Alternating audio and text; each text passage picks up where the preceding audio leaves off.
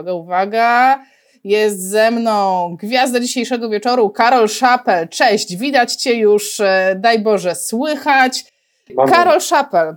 Karol jest, matko mi jest trudno powiedzieć, kim Ty jesteś, bo Ty robisz bardzo dużo różnych rzeczy ciekawych w życiu, a ostatnio to już w ogóle rozwijasz skrzydła i ja już nie wiem, jak mam Cię przedstawić, bo, e, bo jesteś kojarzony z tyloma działalnościami. Taka, która mi się kojarzy najbardziej, to tentinopatia, dry needling, i badania naukowe. Te trzy rzeczy i jak mamy okazję się spotkać na, jak mamy okazję spotkać się na żywo, to też mi się kojarzy, że zawsze mamy bardzo takie gorące dyskusje, bym powiedziała. Mhm. Okej. Okay. Ja po prostu jestem fizjoterapeutą, no. Tyle, tak? Przede wszystkim praktykiem. Naukowcem się nie nazwę, raczkuję. Ale zaczynasz, tak? Zaczynasz działać w świecie nauki. Tak, staram się. Robię co mogę. E, I wiem, że wystartowałeś z nowym projektem, bo widziałam na Facebooku, widziałam na Instagramie i widziałam, że chwaliłeś się tym. Wiem, że masz jakieś takie najświeższe swoje dziecko. Karol powiedział mi przed, e, przed naszym wystąpieniem, że jest słaby w reklamie i obiecałam, że będę go ciągnąć za język. No to będę. Opowiedz nam o tym najnowszym dziecku. To najnowsze dziecko ma dwóch rodziców, to przede wszystkim. Czyli prócz, prócz mnie jest jeszcze Karol Kruczek. Jest to trener przygotowania motorycznego z Krakowa I tak około rok temu zaczęliśmy gadać poprzez media społecznościowe głównie, chyba tak naprawdę przez Instagram jakoś tam się żeśmy spiknęli. Pomógł w tym y, na pewno też po części mm, Marcin Bułdacki z MedCoacha. Pozdrawiamy. To Marcin tak jest od jest. demonów. Tak. No tak czy siak zgadaliśmy się, Karol się chyba do mnie odezwał pierwszy, i zaczęliśmy gadać o rzeczach, które gdzieś nas, gdzieś łączyły nasze dwie działalności, bo, bo, bo Karol zajmuje się głównie, oso głównie osobami zdrowymi i stara się mm, przygotować osoby i maksymalizować ich sprawność fizyczną, a my z kolei zajmujemy się czym? No przywracaniem tej sprawności fizycznej.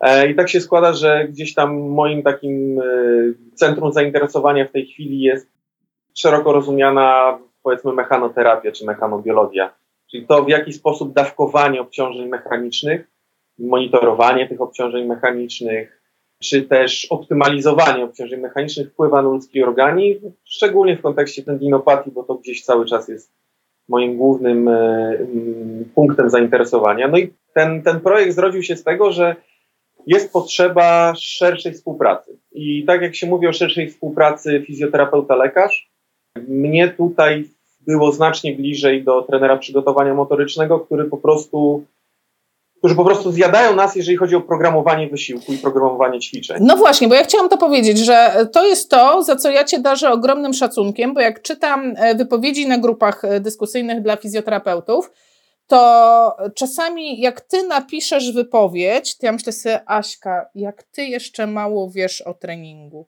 Mam właśnie na myśli głównie programowanie, programowanie konkretnego obciążenia, konkretnej ilości powtórzeń, testowanie tego, testowanie tego na różne sposoby. I wydaje mi się, że jest to niesamowicie potrzebne wszystkim, tak? Nie tylko fizjoterapeutom. Jakby to jest właśnie to połączenie treningu i fizjoterapii, że w pewnym momencie my tego pacjenta powinniśmy przekazać dalej. On już nie jest dla nas, on jest do treningu raz, że przekazać i, i to będzie tylko i wyłącznie z korzyścią i dla samego pacjenta, i tak naprawdę dla nas też, tak? Bo, bo my dzięki temu tego pacjenta zabezpieczymy, tak? Dokładnie. Natomiast jeżeli chodzi o programowanie, powiedzmy, postępowania ćwiczeń, programu ćwiczeń, no to umówmy się, ani trener przygotowania motorycznego, ani fizjoterapeuta, my nie, nie, my nie pracujemy jeden z Marsjaninami, a drugi, nie wiem, z ludźmi z Księżyca. To jest ten sam człowiek, tylko po prostu cele są inne. Dobra, tak? dobra. powiedz Więc... jak się ten projekt nazywa wasz i wszyscy sobie zgooglują. Performance się to nazywa, w skrócie NGP albo NGP, jak to woli. Ta nazwa wzięła się stąd, że staramy się wnieść jakąś świeżość, taką autokrytykę yy, w świat fizjoterapii, głównie związanej z osobami aktywnymi, ale nie tylko, i w świat yy, ogólnie rozumianych trenerów, nie tylko trenerów przygotowania motorycznego, ale też sportowych.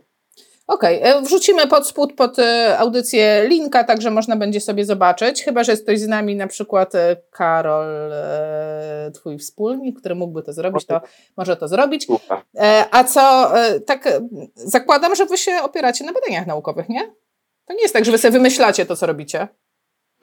Nie, nie, nie, nie. Wymyślać nie, nie, nie można. Też nie można od razu odciąć obserwacji, czy jakichś spostrzeżeń. Z tym, że spostrzeżenia i obserwacje są niestety obdarzone stronniczością, tak? Jakimiś nasi, naszymi przekonaniami, naszą jakąś wiarą w coś, tak? To się odnosi też trochę do badań naukowych. No właśnie, no właśnie, bo ja właśnie chciałam, chciałam tak dryfować w kierunku badań naukowych, bo teraz jest taki moment, że bardzo dużo ludzi pisze różne prace, tam licencjaty, magisterki, no to jest taki moment, tak, w roku i mnóstwo osób poszukuje materiałów do tej pracy. Nawet przed chwilą zatwierdzałam post na grupie u mnie, słuchajcie, poszukuję informacji tam w temacie X, nieważne. No mhm. i teraz, no Karol, coś tam wiem, kończę studia, dostałam temat X, niech to będzie, nie wiem, yy, siła mrówek w zależności od yy, fazy cyklu księżyca. Wszystko jedno, tak? Zajrzyj siła. Będzie ciężko. No dobra. To czy ja nie mogę tego tak po prostu wygooglować, tak? Dlaczego ja muszę w ogóle, dlaczego ja w ogóle mam sobie zawracać gitarę jakimiś badaniami naukowymi? Przecież wszystko jest na blogach, wszystko jest e, w internecie, ja mogę sobie znaleźć te informacje. Mm, wiesz co, no to się sprowadza do szeroko rozumianej i, i bardzo kuśtykającej w obecnej chwili, nie tylko w naszej branży, wiarygodności źródła. Czyli na ile jestem pewny, że te informacje zawarte w tym wygooglowanym czymś, blogu czy czymś innym, są wiarygodne i są rzetelne. No. To, to się sprowadza do tego, do poziomu ufności jakby. Nie? Czyli sugerujesz, że tak na dzień dobry to ja nie powinnam nikomu ufać? Mm, generalnie jest to dość zdrowe podejście, a na pewno mieć przynajmniej silnie ograniczone zaufanie. No dobra, no to okej. Okay. Teraz mówię też w pozycji troszeczkę osoby piszącej bloga, tak? Bo ja wszystkich zaprosiłam na tego live'a, mówię, słuchajcie, e, nie tylko praca naukowa, ale jak piszesz bloga i chcesz, żeby był wysokiej jakości, musisz się popierać na źródłach. No nie ma tak dobrze, żeby wymyślić sobie coś z głowy i to jest moje. To wtedy no, ma to właśnie tą niską wartość merytoryczną, tak? Tak. Znaczy, to też jest nadal fajne, ale to jest taki esej, no. Takie, taka przypowiastka która może być niesamowicie ciekawa, może być niesamowicie inspirująca, natomiast może kompletnie nie mieć nic wspólnego z faktami. Po prostu nie wiemy. Tak? No dobra, czyli mam pracę, mam te moje mrówki. Mhm. To, to jak ja mam podejść do tematu, tak? No bo dostałam jakiś temat X, wszystko jedno. Ja specjalnie nie chcę, żeby to był konkretny temat w tym tak, momencie. Tak. To jak ja mam zacząć swoje poszukiwania rzetelnych źródeł, na które wszyscy popatrzą, mmm, no ty to się postarałaś, to Karska. No te źródła są fajne. Mhm. Znaczy numer jeden, no jeżeli mam temat pracy, yy, to ten temat pracy zapewne stawia jakąś hipotezę, tak? Znów pytanie, jaką pracę piszę. Czy piszę pracę i robię badania, e, robię jakiś eksperyment, e, czy też robię pracę poglądową, czy przeglądową. Tak? To, to jest dość duża różnica. Czyli eksperyment, e... czyli, czyli muszę coś zbadać, tak? Eksperyment to jest e, na przykład, kiedy mam jakąś hipotezę i na przykład, nie wiem, jak zatejpuję pacjenta, to on będzie się ruszał jakoś inaczej. Taka moja hipoteza. To będzie eksperyment, a, no. a praca, jak ty to nazwałeś, taka przeglądowa, poglądowa, tak. to będzie, kiedy mhm. wyszukam w bazach naukowych wszystko na temat tego, że ktoś zatejpował i czy się coś zmieniło w ruchu. Mm, tak, możemy tak to w skrócie powiedzieć. Dokładnie tak. Okay. Dokładnie tak. I teraz z tym to słowo wszystko tu jest istotne. E, I to jest bardzo duża różnica pomiędzy przeglądem literatury, a przeglądem systematycznym. No i tak pojechałeś z grubej rury. Ja jeszcze nic nie wpisałam w Google, a ty już mi tutaj przeglądem systematycznym w twarz. Ale tak, to jest bardzo proste. E, przegląd literatury, w ogóle form, czyli jak macie w pracy w tytule prac, szukacie sobie, czytacie tytuł jest review, tak? To teraz mamy 16 typów tego review. Ok? I teraz nie wchodząc zbyt głęboko w to, e, możemy to sobie podzielić na prace, w których ktoś e, po prostu dobrał pracę, przeszukał sobie, dobrał, uwaga, dobrał sobie pracę, które go w jakiś sposób interesowały i mówiły na, czy odnosiły się do tematu, o którym pisze, i do zagadnień, które zawiera w, w tym tekście. Natomiast przegląd systematyczny podąża bardzo rygorystycznym trybem, począwszy od formułowania zapytań, przez to, że musisz wykazywać, jak szukałaś tych tematów, ile ich znalazłaś, dlaczego je włączyłaś, dlaczego je wyłączyłaś ze swojej analizy i tak dalej, i tak dalej. Nie? Czyli ten systematyczny ma najwięcej wartości. Dobrze rozumiem? Te, jeżeli chodzi o wartość dowodu naukowego, to tak. No ale takie, Natomiast... jak piszę pracę naukową, no to mnie interesuje wartość naukowa tego, więc... Y, tak, znaczy to poziom dowodu naukowego. Wiesz, co innego, jeżeli, jest, y, jeżeli mamy przegląd literatury, to nadal te, w tym przeglądzie on może być bardziej kazuistyczny. Jakby w nim może być więcej pewnej myśli, spostrzeżeń, nowych pomysłów, czego nie ma tak naprawdę w Systematic Review. Nie ma w przeglądzie systematycznym. Przegląd systematyczny jest bardzo analityczny. Ok? A przegląd literatury jest taki otwarty bardziej. Nie? Okej, okay. czyli jak chcę być konkretna i mieć jakieś dane, na przykład tak jak ja kiedyś robiłam materiał na temat tego, czy core stability to są fajne ćwiczenia, czy trzeba to, to ćwiczyć, czy nie trzeba ćwiczyć, no to właśnie szukałam przeglądów systematycznych, bo mnie interesowała odpowiedź, kiedy i z jakimi pacjentami i czy w ogóle. I wtedy się mhm. odnosiłam do dużych prac, właśnie takich przeglądów systematycznych. Tam mi powiedzieli, tam był konkret. Tu tak, a tu nie. Jeżeli chcesz sprawdzać skuteczność, effectiveness, to raczej skierujesz się ku przeglądom systematycznym. Albo troszkę niżej, randomizowane prace kliniczne. Nie? No dobrze, bo y, teraz wchodzimy w pracę, a zacznijmy od takich dużych rzeczy, co ja mam wpisać w internet, kiedy zaczynam szukać? Czy ja mam wpisać temat mojej pracy? Co ja mam, co, jak, jak ja mam sformułować w ogóle to pytanie, które wpiszę, nie wiem, w Google? Czy ja mam od razu przejść do jakichś baz medycznych, typu tam PubMed, czy może Google Scholar? Wiele osób chwali Google Scholar, że jakoś tam im się lepiej porusza na tym niż na PubMedzie. Ja na przykład wolę PubMed. E, generalnie tych porad jest bardzo dużo. No i teraz pytanie, mam swój tytuł, wkleić go, przetłumaczyć na angielski, co ja mam zrobić? Mhm. Znaczy, może na początek różnica między bazami danych, czyli coś takiego jak PubMed i tutaj tym może tym, on jest dość popularny wydaje mi się i też w miarę, przynajmniej ja w miarę dobrze go ogarniam w porównaniu na przykład do innych baz, y, w których wyszukiwania się inaczej wpisuje, bo to też jest absurd niestety. W każdej bazie, prawie w każdej bazie inaczej się wpisuje hasła i wyszukiwania, inaczej się konstruuje strategię wyszukiwania. O i to jest ważne, to jest ważna informacja, że tam, gdzie e, jak sobie wejdę na inną bazę, to nie będę mogła wykorzystać tych zasad, o których ty, e, mam nadzieję, zaraz powiesz, jak to wyszukiwać. Nie, nie do końca. Nie w każdym, one mają swoje różnice. Ty, tak? Ale to dasz nam protipa, jak, co ja mam wpisać, żeby wyszukać to, co zechcę na PubMedzie? Hmm, w PubMedzie tak, znaczy to w PubMedzie jakby poziom basic nie jest trudny. Trzeba znać kilka prostych rzeczy e, i będzie dobrze, ok? To dobra, da, sprzedaj mi co to za rzeczy, ja notuję. Słuchaj, różnica między PubMed a Google Scholar. Google Scholar, bo właśnie, PubMed, Google Scholar i Google. Może w ten sposób, tak? tak? Google to jest wyszukiwarka wszędzie w necie. Znajdziesz wszystko, tak?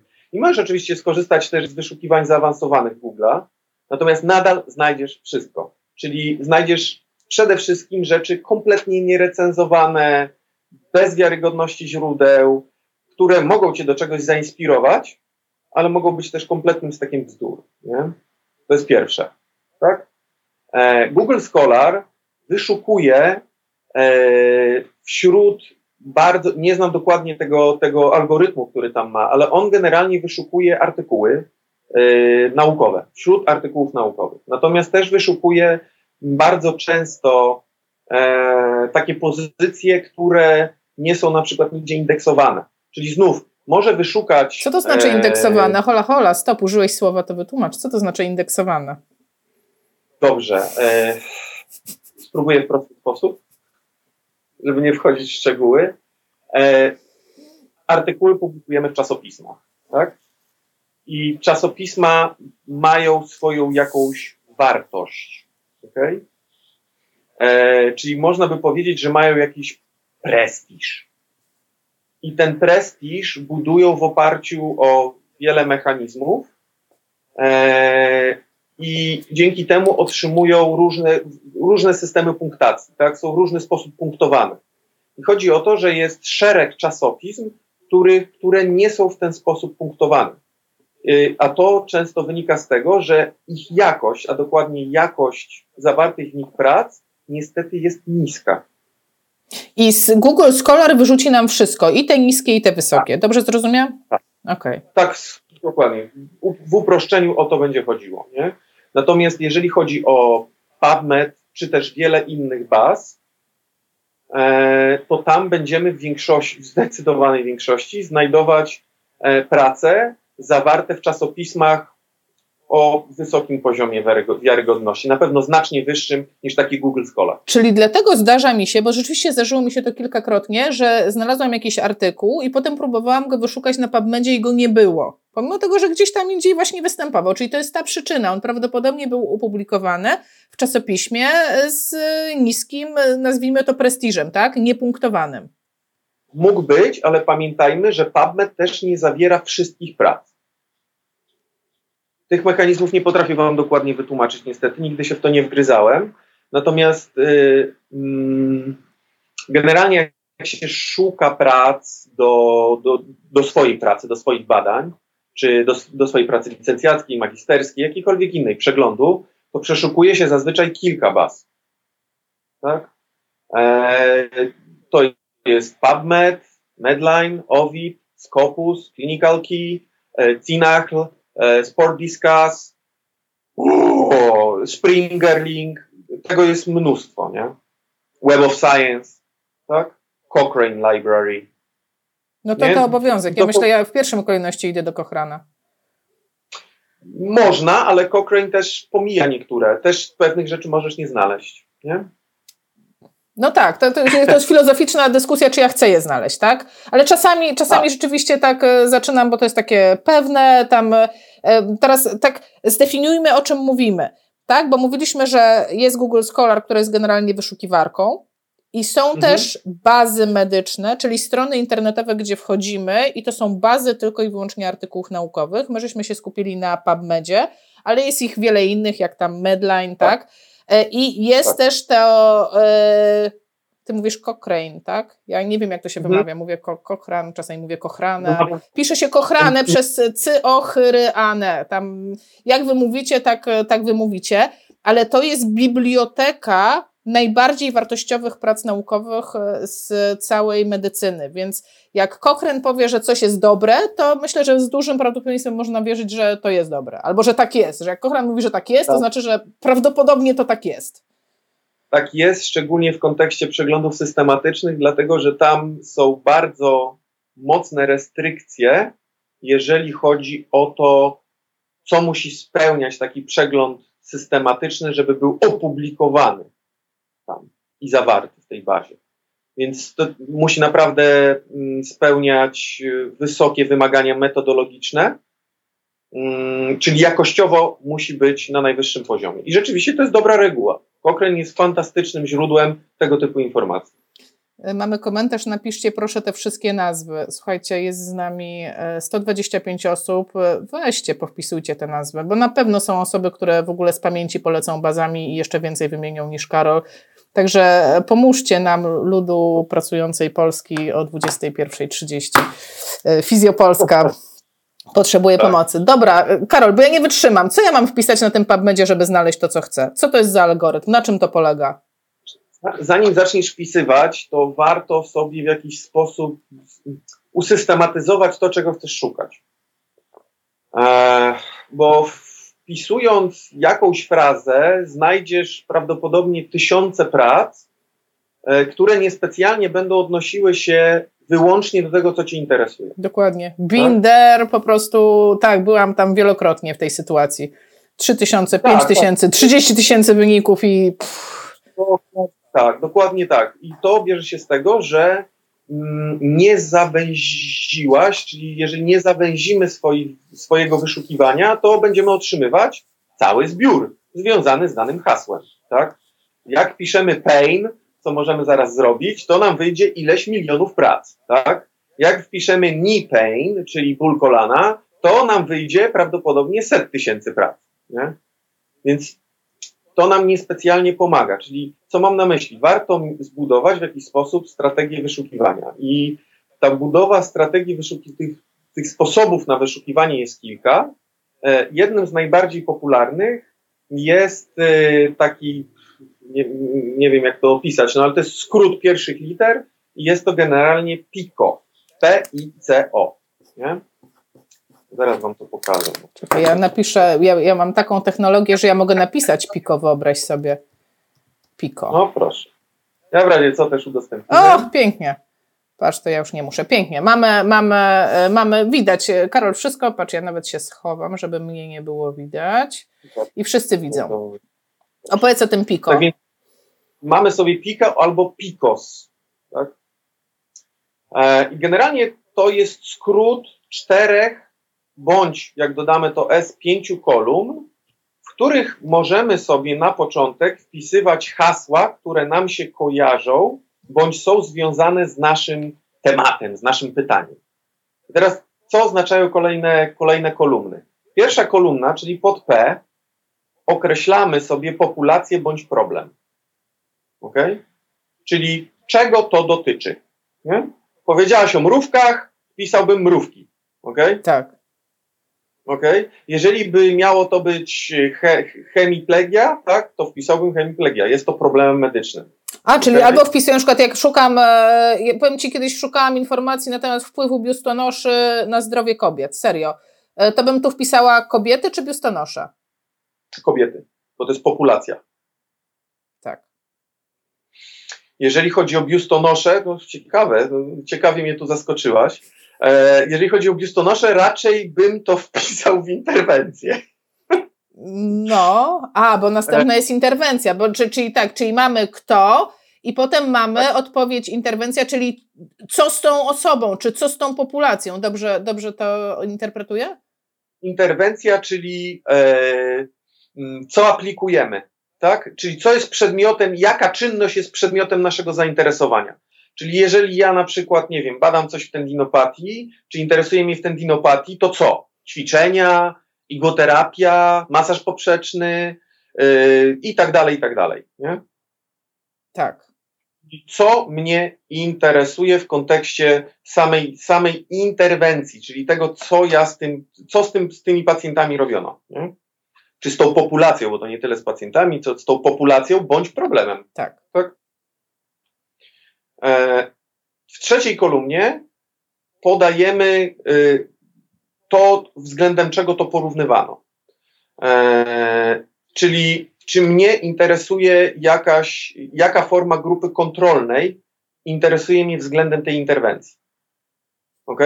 Czyli w tej chwili bardzo często, y, czy najczęściej stosuje się w tej chwili y, w randomizowanych badaniach klinicznych takie, interwen- takie zbiory interwencji, gdzie w grupie, ekspery- w grupie y, eksperymentalnej badanych mamy najczęściej interwencję eksperymentalną plus na przykład złoty standard, a w grupie porównawczej czy kontrolnej mamy tylko złoty standard. No tak, wreszcie, bo kiedyś się porównywało chyba do niczego. To był taki hit. Znaczy, jak do niczego to jest bez sensu, natomiast można też porównać do placebo i wtedy to, są, to jest ta różnica, że jeżeli porównujesz, że jeżeli komparatorem jest, jest placebo, e, to znaczy, że chcemy zobaczyć, czy dana interwencja ma jakiś wpływ większy niż powiedzmy sobie kolokwialnie rzut monetą. Okay? Tak. Tak, i na to trzeba zwracać uwagę, bo o tym się dużo pisze w kontekście badań, takich, takich nazwijmy to ściemnianych troszkę, tak, że zasadniczo jesteś w stanie udowodnić, że wszystko działa, jeśli grupą kontrolną jest nic. Tak, albo, albo nie ma grupy kontrolnej, o, czyli patrz tak. przykład, tak, tak, tak, to nierandomizowane badania. Czyli, czyli czekaj, czyli czekaj, randomizowane są z grupą kontrolną, a nierandomizowane są bez grupy kontrolnej, tak? Nie, nie randomiz, niekoniecznie. Nierandomizowane badania oznacza to, że może być grupa kontrolna, ale osoby nie zostały przydzielone w sposób y, losowy. Okay.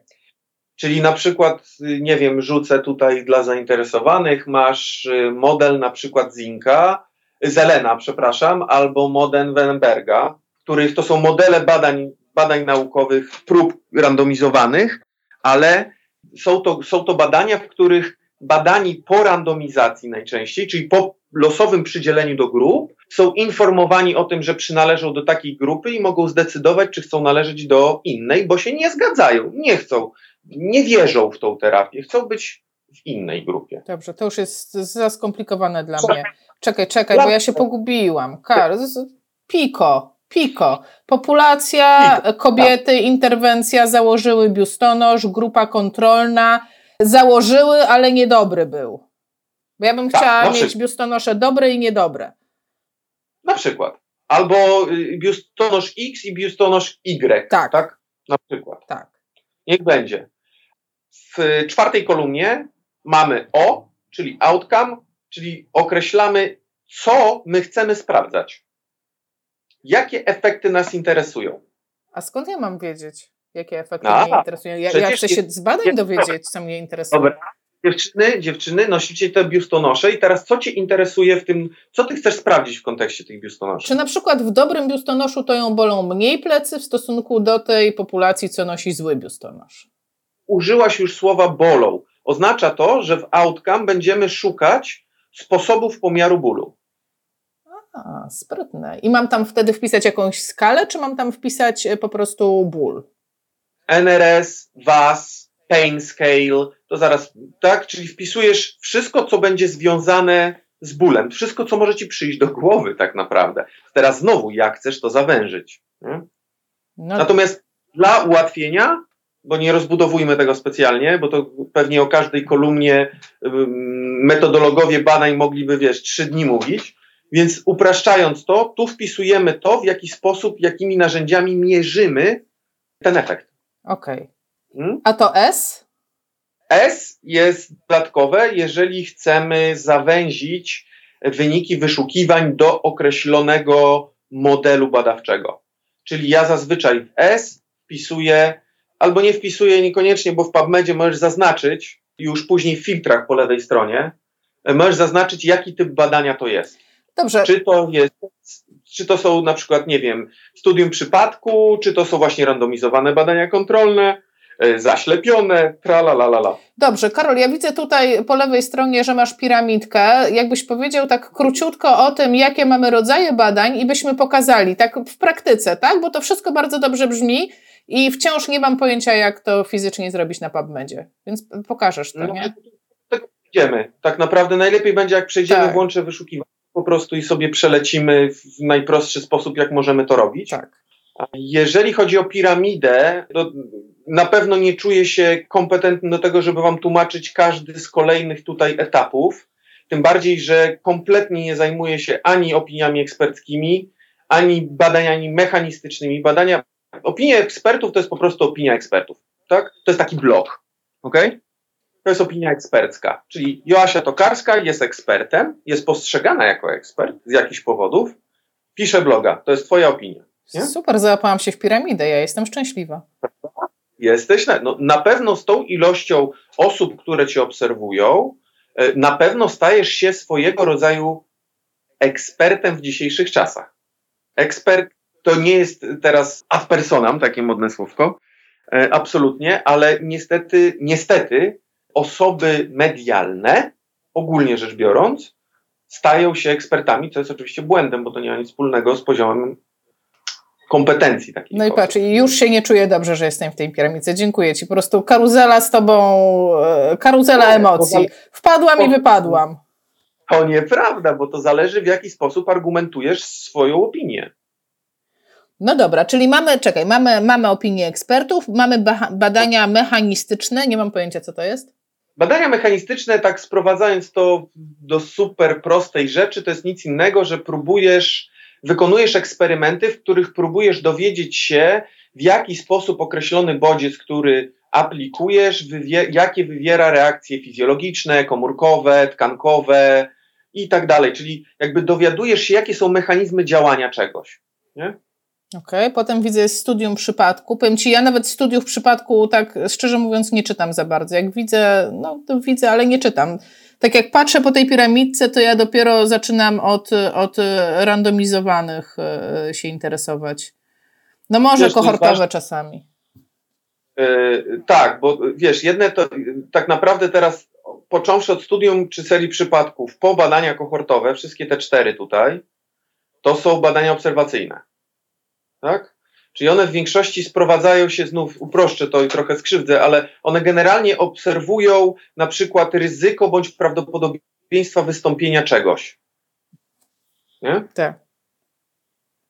E, I to może być robione prospektywnie, czyli zaczynamy badanie i obserwujemy z czasem. Może być, może być to robione retrospektywnie, czyli zbieramy informacje z przeszłości już obecne w zapiskach różnych, tak? E, e, więc to są badania obserwacyjne.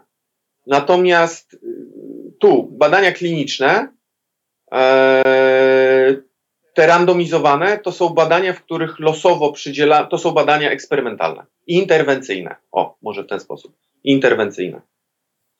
Nie? Tak. Czyli tutaj ta, ta część tej piramidki to są badania, w których mm, będziemy klinicznie sprawdzać, czy określony bodziec, czy w ogóle oddziałuje powyżej rzutu monetą, patrz kontra placebo, bądź czy wywiera większy efekt niż inne oddziaływanie, bądź czy dołożone do gold standard, do złotego standardu, daje nam lepszy efekt, gorszy czy brak zmiany. Tutaj takie od razu pytanie padło, wiesz, pasuje do tego, co mówisz, e, bo to jest zaślepiona próba, więc pacjent nie wie, w której jest grupie, tak? Tak zakładamy. Nie, nie. A może nie, wiedzieć, nie, nie, bo, to, bo to też mówiłeś, że może wiedzieć. W zależności jaką metodykę przyjmiemy, to on może wiedzieć, może nie wiedzieć, tak? To jest do decyzji tak naprawdę przy projektowaniu badania. Słuchajcie, randomizowane może zrobię w ten sposób. RCT, tak?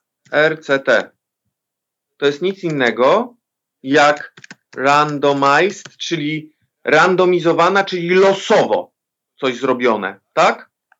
Clinical, kliniczna i trial próba. Clinical trial. Ok? Ciach. Przepraszam, już tak wklejam takie małe, bo akurat to mi miałem, miałem z, z Ach, ten sposób nie definiuje, czy to jest zaślepione, czy nie. Rozumiem. Okej. Okay. Więc kolejną rzeczą, zupełnie oddzielną od tego, jest dodatkowa rzecz. To jest blind, mm, blinding. Mogę walnąć, albo masking. Ok? Nie wchodźmy w szczegóły, dlaczego, co, jak się różni, bo nie mamy na to czasu. Tak, tak, nie ma, tak, tak, ja się zgadzam, ale tylko jeszcze jedną rzecz, że zaślepiony może być pacjent, ale zaślepiony też może być terapeuta. I to są... Zaślepione może być sześć, zaś, zaślepienie y, dotyczy wszystkich osób biorących w badaniu. Wszystkich. Czyli i obsługujących, i będących, y, że tak powiem, y, przedmiotami eksperymentu. Znaczy, żebym, mogę wymienić. Badani, uczestnicy badania, to jest raz. Operatorzy, czyli ci, którzy wykonują interwencję, to jest dwa. Asesorzy, czyli ci, którzy oceniają, sprawdzają, jaki jest stan wyjściowy, a później oceniają efekty, tak? Czyli sprawdzają te efekty interwencji. Nie? To jest trzy. Cztery to jest y, osoby takie jak na przykład statystycy. Pięć to są osoby, które y, organizują pracę badawczą, czyli na przykład one są odpowiedzialne za losowe przydzielenie tych osób do grup. I nie tyle, że one sobie losowo że decydują, że tam na przykład ta osoba, osoby urodzone tu to w tej grupie, a urodzone tam w tamtej grupie, bo to nie jest losowe przydzielenie, ale chodzi o to, że osoba, która przy, jest odpowiedzialna za wypisanie tabelek, czyli wie, kto należy gdzie, e, to najczęściej jest osoba, która jest, e, nie jest zaślepiona, czyli ma odkryte to, do jakiej grupy należy pacjent. Natomiast może być zaślepiona względem innych czynników. Bo teraz, jeżeli mówimy o zaślepianiu, to zaślepianie jest pierwsze, kto jest zaślepiany, i to jest to, co wymieniałem. Tu jeszcze mogę dodać osoba, która pisze tą pracę i później ją analizuje. Też może być zaślepiona. Tak. I to jest pierwsza rzecz. A druga rzecz to jest względem czego jest zaślepiana. Tak. Tak, taka uwaga tutaj jest e, na czacie, że e, no ale jak terapeuci mogą być zaślepieni, przecież widzą z kim pracują. No ale to też jest chyba jedna z przyczyn, dlaczego tak trudno dobre nie badania naukowe. moi drodzy. Nie do końca na tym polega zaślepianie. Dobrze. E, Karol, ja bym proponowała, żebyśmy się przenieśli na PubMed. Taką mam Dobra. sugestię.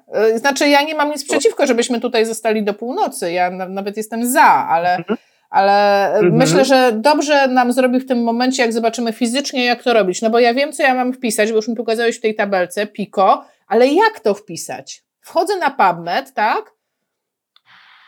Słuchaj, wchodzisz na PubMed, tak? Czyli to mam nadzieję, że widać to. Tak, to, tak, to wszystko widać. Okej, okay. to teraz, jeżeli chcecie szukać i zawężać wyszukiwania, czyli szukać nieco dokładniej, to nie korzystajcie z tej wyszukiwarki, tylko uproście sobie życie i wejdźcie w Advanced. Bang. I wyświetla nam się coś takiego. W ogóle PubMed ostatnio zmienił, ma wszystko przyjaźniejsze jest, że tak powiem. Pozmieniali trochę i przyznam szczerze, że to i ładniej wygląda i jakoś takie przejrzystsze jest. Okay? Czyli teraz tak. E, możecie, to, to jest nic innego, jak sama nazwa wskazuje, Advanced Search Builder. Czyli jest to nic innego jak jakby mm, budowlaniec, Boże, builder, czyli coś, co służy budowaniu wyszukania. Tak? I teraz ta, ten, ta lista rozwijana tutaj to jest y, miejsce, w którym określamy, gdzie będziemy chcieli szukać, czyli którą część jakby, mm, który element związany z pracą chcemy przeszukiwać. Tak? No jak widać, można szukać po autorze i różnych opcjach związanych z autorem, e, z datą. E, możemy szukać e, w żurnalu, tak, nazwy żurnala. Natomiast my generalnie w większości nas interesuje, czy my chcemy szukać w tytule, tytule i abstrakcie, czy na przykład gdzie to jest? All fields, wszędzie.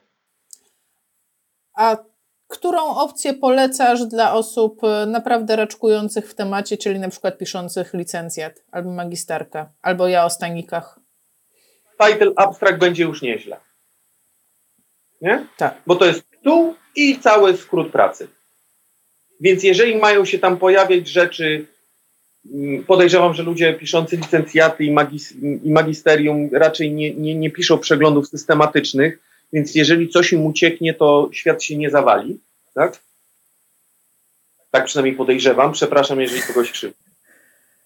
Przynajmniej tak było za moich czasów. No, pominmy to. E, tak więc proponuję tytuł i abstrakt, bo w tytule i w abstrakcie poja pojawią się już te, te hasła, które nas interesują. One powinny się już tam pojawić. Nie? No i tutaj na, na, na co jest czas w tym następnym oknie? I teraz w tym następnym oknie wpisujemy nic innego jak hasła. Słuchajcie, gdzieś mi uciekła moja prezentacja. Wpisujemy hasła określone w poszczególnych kolumnach. Czyli jeżeli mamy, budujemy na początek coś, to dla, każ dla każdej kolumny zbudujemy oddzielną linijkę. Ok? Mhm. No jak to robić? Czyli jeżeli tutaj w populacji tak? Posłużę się swoimi, swoimi e, zagadnieniami, ok? Tak. Jeżeli tutaj chciałbym wyszukać coś związane z tendinopatią, tak? To mogę wpisać tendino, przepraszam, tendinopatii, ok? I w tym momencie on mi wyszuka wszystkie prace związane z tendinopatią. Czyli wszystkie prace, gdzie to słowo klucz pojawia się w tytule i abstrakcie. Ok?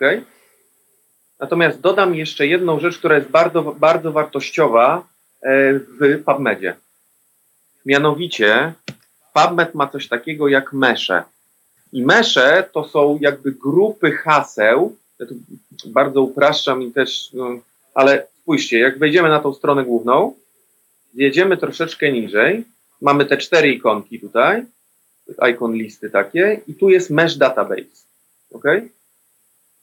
Jak klikniecie sobie mesh database, bach, przeniesie nas niestety jeszcze do starszej wyszukiwarki, to nie ma znaczenia, i tu sobie wpiszemy to nasze hasło, on mi już podpowiedział, że ono jest w meszach, ja to sobie kliknę i wyszukam, to on mi znajdzie zazwyczaj rzeczy, które są powiązane z tym, z tym hasłem tendinopatii. I teraz zobacz, jak kliknę tendinopatii, to tu na dole, zobacz, entry terms. Pod hasłem, jeżeli, co oznacza, że jeżeli tu wpiszę tendinopatia, czyli to tendinopatii, to PubMed będzie szukał nie tylko hasła tendinopatii, ale też tendinopathies, tendonopathy, tendonopathies, tendinosis, tendonozes i tak dalej, i tak dalej. Okay? Wiesz Czyli co, on... Y, ja tak y, upraszczając, to wygląda jak y, wyszukiwarka hashtagów na Instagramie. Jak wpisujesz hashtaga na Instagramie, to on ci podpowiada 10 najbardziej popularnych, które idą w parze z tym. I to jest coś takiego. Mesze to takie hmm. hasztagi. Może niekoniecznie chodzi tutaj o popularność, tylko powiązanie semantyczne, że to jakby mm, one są związane z tym, nie? Czyli zobacz, tu masz liczbę mnogą. Tak. Jeżeli ktoś nie użył w tytule ani w abstrakcie y, y, liczby, liczby pojedynczej, to on ci nie wyrzuci tego wyniku. Więc mesh, tak, ten dinopathii, będąc meshem, mesh termem, wyrzucić też liczby mnogie, plurale. Tak? Wy, wyrzucicie inne odmiany, bo niektórzy piszą i opisują to jako tendonopatii, ok? Cokolwiek to znaczy. Super, czyli tak, tak e, ale to jest warte dla mnie, żeby wiedzieć, e, ale nie muszę tego ani kopiować, ani w żaden sposób, e, nie wiem, załóżmy kopiować każdego z nich i jeszcze raz wyszukiwać, prawda? Ale fajnie, widzę siebie. Coś się wykrzaczyło? Widzę siebie w Twoim Skype'ie. Teraz widzimy... Połączyłem, bo miałem Cię zawieszoną. Tak więc nie słyszałem półtora zdania, Joasiu. Jakbyś mogła powtórzyć. Chodzi o to, że jak mam te mesze, te, e, te inne terminy związane z tym, którym sobie wpisałam, to nie jest tak, że ja muszę mhm. teraz każdy kopiować i go wpisywać. To jest dla mnie informacyjnie, co jest powiązane, co ten PubMed mi wyrzuca pod tym moim terminem. Dokładnie tak. Czyli chodzi o to, że jeżeli tutaj population albo problem, tak, wypisałaś hasła, na przykład wpisałaś tendinopathy, ale wpisałaś też tendinitis, tak? Tutaj, w tej kolumnie, tak. nie? To ty już w haśle do wyszukiwania tu możesz pisać tylko tendinopathy, bo mesh term już to zawiera. Rozumiem. A te następne okay. piszę po przecinku? Jak, jak, jak piszę te następne e, z? Teraz y, generalnie najlepiej to robić w ten sposób, że jeżeli sobie, teraz jeżeli chcesz, masz tutaj kilka i dajmy na to tutaj była, byłaby też entezopatia, tak? Dajmy na to, entez, że też chcę zawrzeć w tym zapytaniu, nie? Mhm. To, to muszę to jakoś połączyć. I teraz, jeżeli chcemy połączyć różne określenia, czyli jeżeli chcielibyśmy, żeby mi wyszukał jeden termin i drugi naraz, tak? To ja to łączę za, po, za pośrednictwem OR. Czyli jeżeli miałbym to przedstawić w postaci, kurczę, jak to by zrobić, e, kółeczek, ok? Mamy sobie kółeczka, zobaczcie. I te kółeczka, o, to są jakieś zbiory. Ja to jeszcze zrobię przezroczystość, żeby to było łatwiej. Dajcie mi dosłownie sekundę. O. To jest jakiś jeden termin, drugi jest drugi termin. I teraz to była nasza tendinopatia, a to entezopatia, tak? To teraz, jeżeli ja użyję OR, to on mi wyszuka i wyrzuci wyniki wszystkie, które zawierały tendinopatię, wszystkie, które zawierały też entezopatię, ale niekoniecznie musiały zawierać oba naraz. Ok? Czy to jest zrozumiałe? E, dla mnie tak, bo miałam zajęcia e, z logiki, z takiego przedmiotu logika. I kwantyfikatory tam były. Okej. Okay. Tak, Czyli ale to jest ważne, żeby to zapamiętać. To jest ważne, żeby to rozumieć. Ja to dodałem, tak? Czyli on mi wyświetli wszystko. Nieważne, czy co, jeżeli ktoś ma tylko tendinopatię, wyświetli ten wpis, u, umieści go w wynikach wyszukiwania. Jeżeli ma tylko entezopatię, umieści go w wynikach wyszukiwania. Jeżeli ma obydwa, też go umieści w wynikach wyszukiwania. Ok? Jeżeli ja tutaj użyłbym end, to znaczy, że on mi znajdzie tylko to, co zawiera jedno i drugie słowo. I generalnie endem będziemy łączyć każdą kolumnę ze sobą. Bo my chcemy zawęzić wyszukiwania. Czyli tak naprawdę Pico to będzie pięć kółek, które połączymy endami. Ok? Tak. Czyli jeżeli ja tu wpisałem sobie tendinopathy or entezopathy, dodam to do wyszukiwania, mam. A, i ten end jest już wstawiony w PubMed. Ja nie muszę go pisać. Znaczy, ja go akurat wpisałem, tak? Ja go wpisałem. Natomiast możemy zrobić w ten sposób, że ja mogę, podałem tendinopathy, teraz mogę wpisać entezopathy, ok? I teraz mogę go, teraz pytanie, z czym ja go chcę dodać. Chcę go dodać z orem, czy z endem. Jeżeli jest not, to znaczy, że nie chcemy, żeby w naszych wysz wynikach wyszukiwania w tytule i abstrakcie pojawiło się to słowo, tak? Tak. Czyli chcemy coś wyrzucić totalnie, wykluczyć, nie? My chcemy wyszukać jedno i drugie, więc dodam z orem. Mhm. I, i, okay. I jak dodaję i? Y, też, też, też, no bo teraz muszę wpisać tą interwencję, tak? Teraz zobaczcie, to jest dobry nawyk. Jeżeli, jeżeli skończyłem jedną kolumnę, czyli wypisałem wszystko, co jest w jednej kolumnie, tak? To teraz robię nic innego, jak robię search. Nie wpisujcie nic innego. Robicie search. Bank, search. Proszę bardzo, 4455 wyników. Ok? Tyle. Nic więcej. Wracacie do Advanceda. Hop. I teraz zobaczcie, co się dzieje. Macie historię wyszukań która pokazuje Wam, ile znaleziono z tymi hasłami, czyli ile wyników zawiera Wasza kolumna P. Ok? Teraz możemy zrobić interwencję. Proszę bardzo, zrobię interwencję, piszę sobie eccentric. Ok? Dodam to. A nie I trzeba teraz... wpisać, czekaj, bo ja muszę się upewnić, bo e, ja domyślam się, że to chodzi o ekscentryczną pracę mięśnia. Nie muszę wpisywać, że to ekscentryczna praca mięśnia? Wystarczy samo ekscentryczna? Musiałbym po meszach sobie posprawdzać, natomiast chciałem Wam pokazać, jak użyć teraz enda tak, w, tym, w tym wyszukiwaniu, więc z tego powodu skrót myślowy zrobiłem.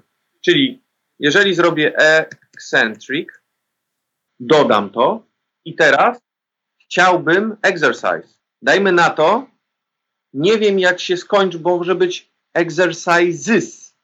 To mogę dodać jeszcze sobie o gwiazdeczkę. Czyli za gwiazdeczką może być wszystko. Może być S, może być cokolwiek innego. I już okay? on sam będzie wiedział. Ta gwiazdeczka tak. oznacza, że on już sam wie, że ja nie do końca jestem pewna, co tam powinno być. Tak, dokładnie tak. Liczba mnoga, nie mnoga, odmiany, tralala i tak dalej, nie? I teraz to chcę dodać z endem bo ja bym chciał wyszukać prace, w których w tytule i w abstrakcie są oba słowa naraz.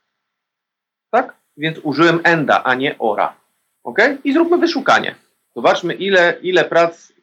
O, całkiem nieźle. 3, ponad 3,5 tysiąca. Nie?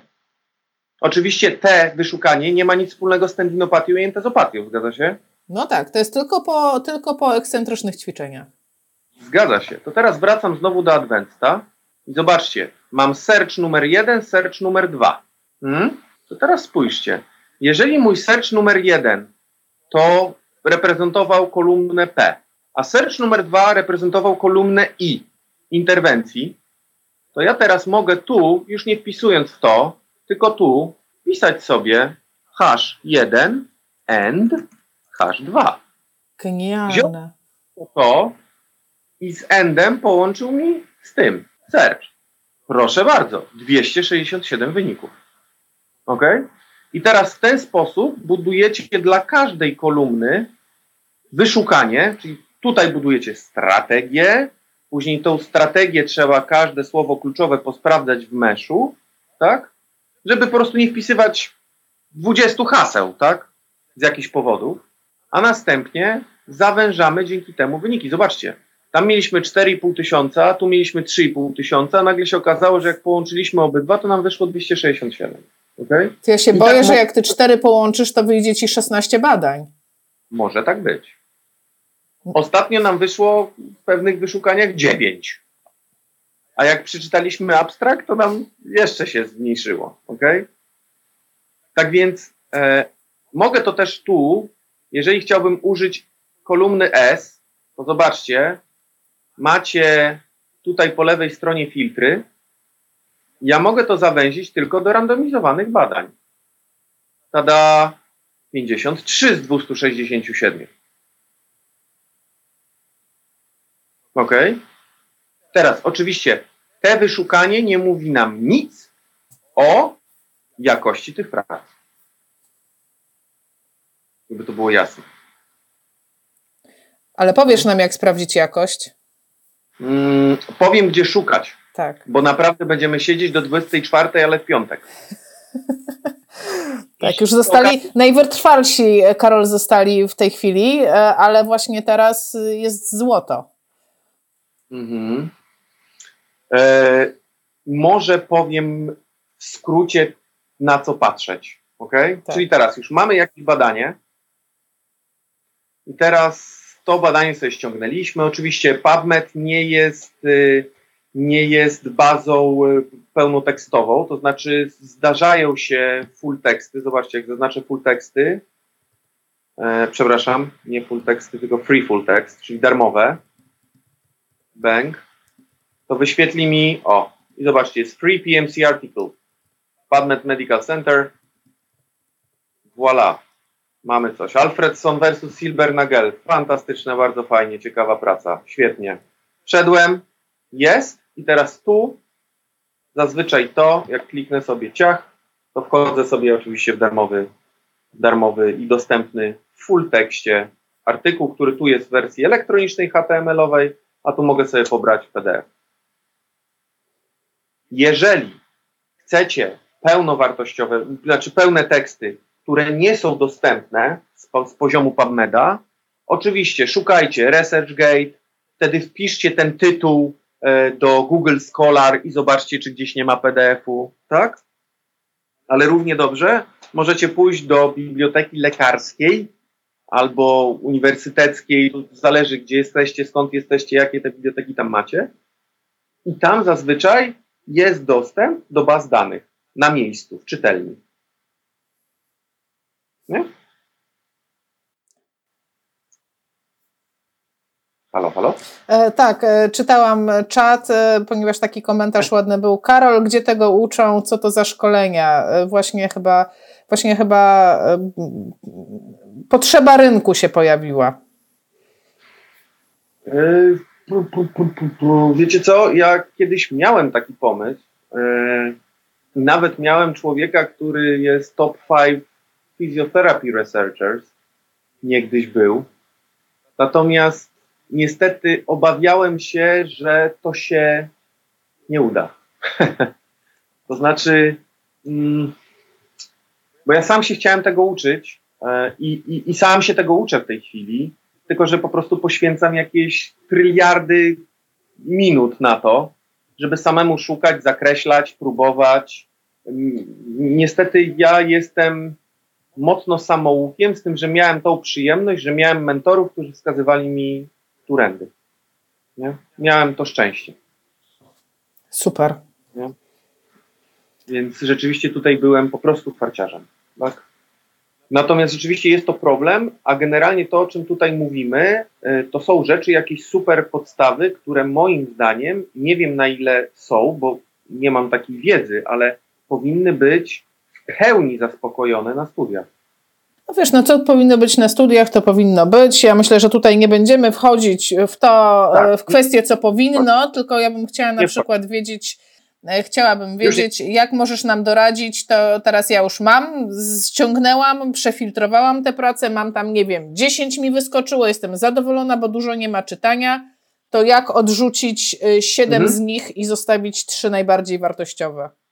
Jest to na pewno zadanie trudne. Jednym z dobrych pomysłów jest sprawdzenie bazy Pedro. dlatego że mm, Pedro to jest Physiotherapy Evidence Database i oni tam mają, jeżeli wyszukamy sobie coś, wpiszmy sobie cokolwiek, żeby zobaczyć, czy będzie. E, simple Search, nawet nie pamiętam, czy tu jedziemy.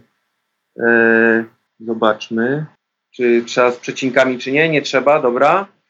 E, wyszukał, na, wyszuku, to też jest wyszukiwarka, ona jest super banalna w porównaniu do PubMedu i to jest pewne utrudnienie na Pedro, niestety. Fajnie by było, widzę, że jest New Search Advanced, ale on nadal jest daleki od tego, co możemy robić w PubMedzie. Natomiast tutaj będziecie mieli, tutaj jest systematic, systematic, systematic, będziecie mieć próby kliniczne, jest clinical trial. I zobaczcie, tutaj jest ta środkowa kolumna, to jest score, nie? Tu to jest nic innego jak wynik punktowy w skali Pedro świadczący o jakości tej pracy.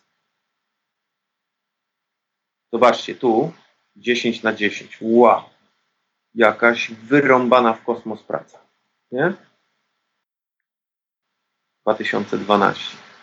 I teraz tu macie wypisywane co zostało w jaki sposób spełnione, jakie kryteria spełnia ta praca. I powiem szczerze, ocena 10 na 10, wow, rzadko to się zdarza. Prawdopodobnie to się udało dlatego, że było low level laser therapy i udało się też bardzo dobrze zaślepić e, uczestników badania.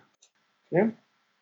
Natomiast wracając, bo mieliśmy mówić o skalach, tak? Ja tu nawiązałem, więc Pedro mogę to sprawdzić w automacie, tak? jak, jak taka praca jest oceniona przez ludzi, którzy robią to bardzo fachowo. Jeżeli nie, to mogę skorzystać ze skali, ze skali Pedro. I jest to skala w ogóle stworzona przez fizjoterapeutów, dla fizjoterapeutów, dla prac, też doty, prac dotyczących fizjoterapii. I to jest skala 11-itemowa, jakby jest 11 podpunktów, z tym, że pierwszego punkt, podpunktu się nie, nie, nie punktuje, nie stosuje się w skali, z różnych względów zostawmy to. I każdą pracę oceniamy pod kątem każdego z tego punktu. Okay? Czy go spełnia, czy go nie spełnia. I teraz polski przewodnik, z tego co wiem, przygotował chyba profesor Taradaj i ten przewodnik jest chyba dostępny na stronie KIF-u. Trzeba nie? wejść i pobrać. Tak, dokładnie. Postaram się Wam wrzucić PD. później, postaram się znaleźć go i Wam wrzucić przeczytajcie to, bo to jest bardzo fajnie i tak przystępnie opisane. Nie jest to jakoś rozwleczone, to nie jest e, Cochrane, Cochrane Grading, czyli podręcznik, który ma chyba z 280 stron i trzeba naprawdę poświęcić parę miesięcy, żeby się przez to przebić, tak? To powinno być troszkę prostsze. Oczywiście na pewno będą elementy, które będą sprawiały trudności. Mnie nadal sprawiają trudności pewne elementy związane stricte ze statystyką. Ja niestety jestem noga ze statystyki yy, i nadal mam pewne problemy z niektórymi podpunktami, szczególnie kiedy jest na przykład praca zawiła, yy, bądź przez statystyka chytrze napisana. Nie? Ale od czego się ma ludzi, którzy się znają na rzeczy, wtedy można taką rzecz podesłać komuś, kto się po prostu na tym zna. Dokładnie. Podstawową ocenę jesteśmy w stanie zrobić taką na nasze potrzeby przy pomocy skali Pedro. Jest też skala Jadat. Ona jest y, znacznie prostsza. Jak chcecie, to ja wam wyślę, e, wyślę tobie, Joasiu, i ty możesz to umieścić. Link do pracy, do przeglądu systematycznego skal oceny me jakości metodologicznej pracy.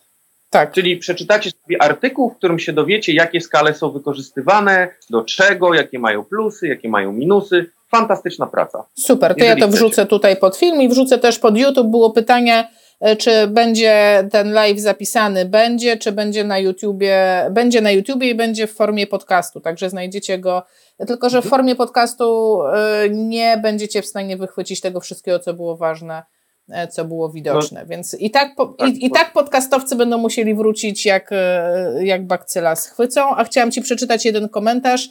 E, jestem po przedmiocie metodologia badań naukowych na studiach. Tutaj przez godzinę nauczyłam się tysiąc razy więcej niż na tych zajęciach. Dziękuję. To do Ciebie.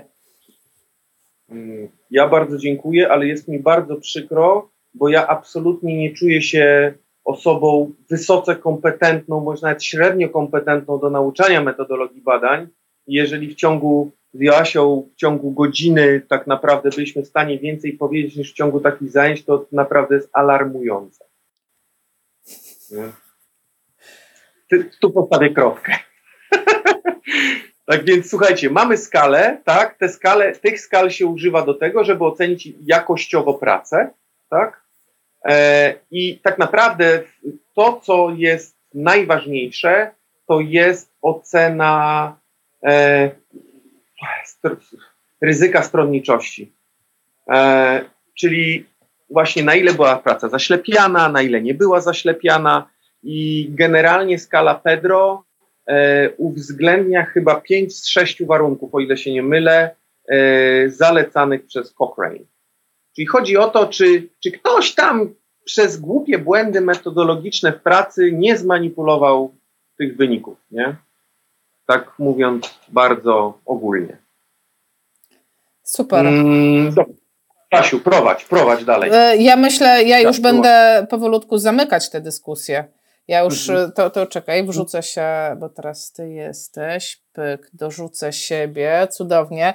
Karol, powiem ci tak, e, była to tak e, skumulowana dawka wiedzy, powiem Ci też, że e, ja na przykład nie wyszukiwałam w ten sposób, mnie nikt tego nigdy nie uczył i gdyby nie Ty, ja bym nie była w stanie tak wyszukać, a na przykład już teraz mi się kłębi w głowie, e, że powinnam przeszukać jeszcze raz bazy naukowe, na przykład, żeby polepszyć te artykuły, które pisałam do tej pory, chociażby u mnie na blogu. I to jest to, do, ja wszystkich zachęcam, słuchajcie, piszcie fizjoblogi. Fizjoblogi są super, są potrzebne, budują nas i budują innych, a teraz, jak mamy jeszcze narzędzie, które dał nam Karol i wiemy, jak to zrobić, no to kurde. No nic tylko pisać. No nic tylko pisać, no serio. Tak, tak. Serio, ja Ci bardzo dziękuję. Uważam, że. Że nie wyczerpałem tematu. Chciałem Wam tylko dodać, słuchajcie, jak czytacie pracę naukową, a szczególnie te eksperymentalne czy interwencyjne, tak?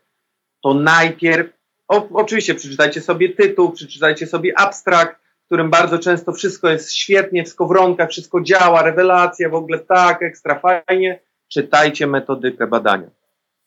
Tak, było, takie, było opublikowane, pamiętam, badanie, które tak głośno przetoczyło się po internecie, że ktoś przebadał, na ile abstrakty mówią prawdę na temat całej pracy. I okazało się, że generalnie to nie mówią.